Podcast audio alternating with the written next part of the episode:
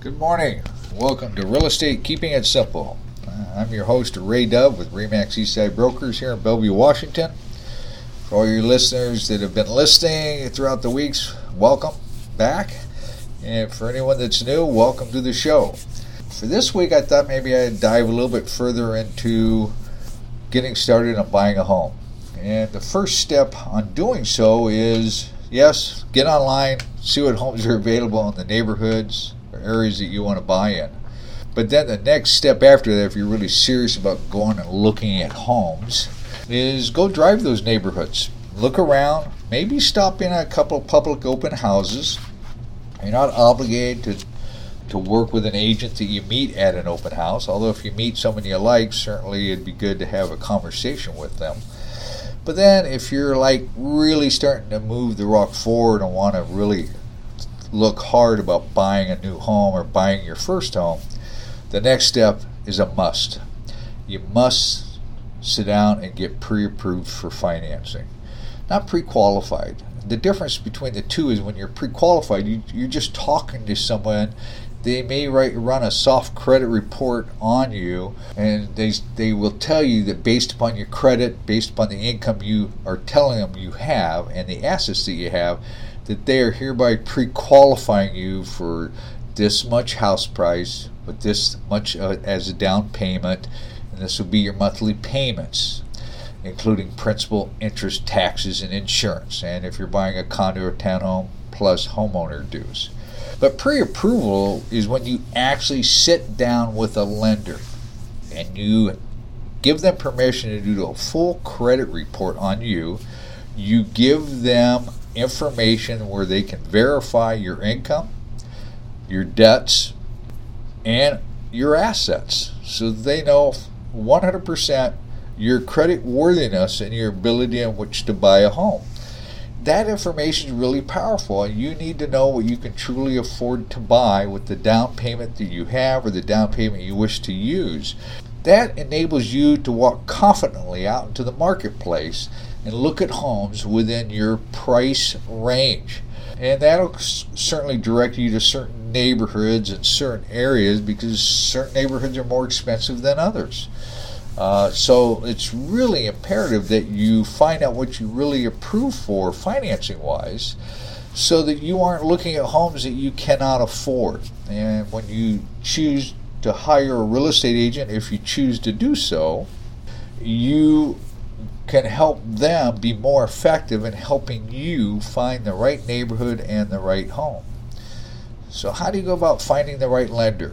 Well, you can certainly go to the bank that you do business with, any big box bank. The challenge with the banks are that they have certain platforms or certain loans that they offer. And if you don't fit within that box, then they'll deny you based upon the programs they have available for you. You could certainly go to your credit union, they'll loan you money too, and they too have got certain programs within what their offerings. And if you don't fit their box of what programs they have, then you have to look at other options. Now, in a lot of cases, you'll fit those boxes of a big box bank. Same thing with the uh, credit unions. But if you really want a, a really good advantage, in my opinion, you should go sit and meet with a mortgage banker, a mortgage broker.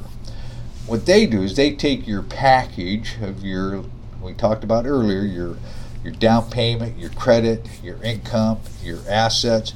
They package that up and then they take it to the marketplace to find you the best possible program that meets your needs, not only an interest rate, but the cost to acquire that loan called closing cost, which is there's loan origination fees, uh, the document fees. There's all kinds of fees uh, that they need to put together and disclose to you in a good faith estimate.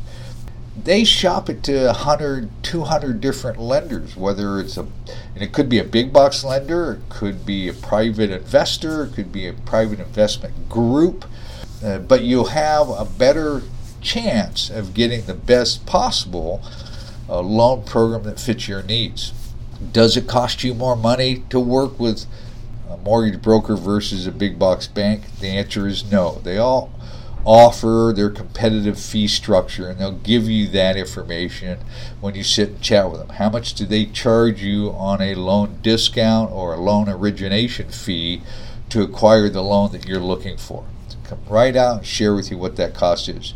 You can then now go shop apples to apples. Now, if you choose to shop, and you certainly should at least talk to two or three, maybe four lenders, but I would not have each lender pull out your credit report because every time they do that, that's considered a hard credit. And that's in one of my previous podcasts about credit and your credit reports. And that was with Maria. And what you want to do is at least find out what programs they offer. What does it cost to get their, their loan program? What's the best interest rate? But if you go online and try to find one of the online opportunities to get a loan, the interest rates they quote are not apples to apples. It's not to say you couldn't get a good loan there, but until they have all your financial information, they can't really tell you the best interest rate for you and the best cost package to acquire that loan. So when you look on those online platforms, do know that they're just throwing out what their best interest rate is, and you have to look in the fine print to see exactly what that really means, or you need to really ask that question what that really means. Uh, is it higher discount points that they're going to charge you? Are they charging higher loan origination fees? Another way you might want to shop for um, a lender is to talk to a real estate agent. Ask them who they would recommend. Most of us in the business, if those of us for sure that have been in the business for some time, we have relationships with lenders that we can trust. That we know that, that they tell us and give us a letter that you've been pre approved for financing, that we can walk confidently with you to go look at homes, and when we make an offer in your behalf, that we can look at that seller and that seller's agent and say, My buyers have been pre approved for financing.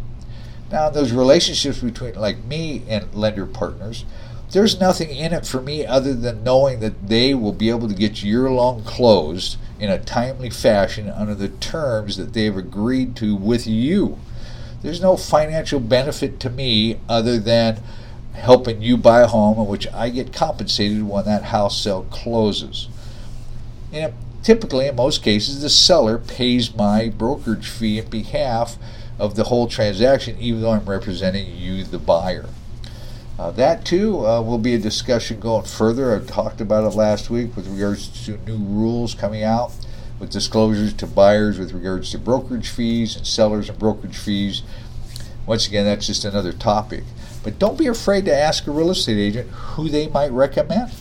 They'll always talk to you, these lenders, on the phone to get some basic information. And if you feel good about that conversation, I encourage you to go one step further. The more information you have, the easier for you to make a choice as to what lender to work with that'll provide you the best possible loan package. And yes, there are first time homebuyer products out there. If you're a first time homebuyer, there's all kinds of programs out there offered by a variety of different lenders that can help you. There's still FHA financing, which is money that's insured by the federal government. Basically, you get a loan that's insured by FHA, meaning that if you were to default, hopefully never, but if you were, the insurance in place would cover that default for the lender, not for you. Then there's VA. There are VA loans in the Seattle area. Most of them are a little bit north, east, and south of Seattle, but there's still opportunities for VA benefits to take place. On a VA loan, a vet, if they qualify, can buy a home with zero down, and that loan is guaranteed. It's guaranteed by the government. So if the veteran were to default on their home payment, the, the VA is guaranteed that loan amount to the lender, not to the buyer. So hopefully you'll never have to cross that bridge of being in default of your home mortgage. But those would be two loan programs. You have to be a veteran, served in the armed services for, for our country to get VA benefits anyone could qualify for FHA loans. However, there's limitations on the maximum sales price uh, on a home. So you'd have to look a little bit more into that, see what those limitations are, and if they affect you or not in the home that you're looking to buy. Again, I encourage you to talk to a bank, Chase, Bank of America, Wells Fargo. You know, the we've got uh, Columbia Bank, Banner Bank. There's a variety of them. There's all kinds of lenders out there, mortgage brokers that are with Guild, Gateway Mortgage. There's Caliber Mortgage. There's a list of them. You can Google it, find a whole list of them. And like I said, lastly, again, talk to a real estate agent. Feel free to call me uh, or email me. You can email me at raydovremax at gmail.com. My phone number 425 681 8630. I've got several lenders that I've worked with for 20, 25 years. They're really good at what they do. They'll work hard to find you the loan package that best suits your needs. With that, have a great week. Have fun looking for that new home. If this information is helpful to you or any of my previous podcasts, great. Please feel free to share that with uh, your friends and family. Uh, give them more information about how they go about getting a loan as well. Thanks again. Ray Dove, Remax Eastside Brokers here in Bellevue, Washington.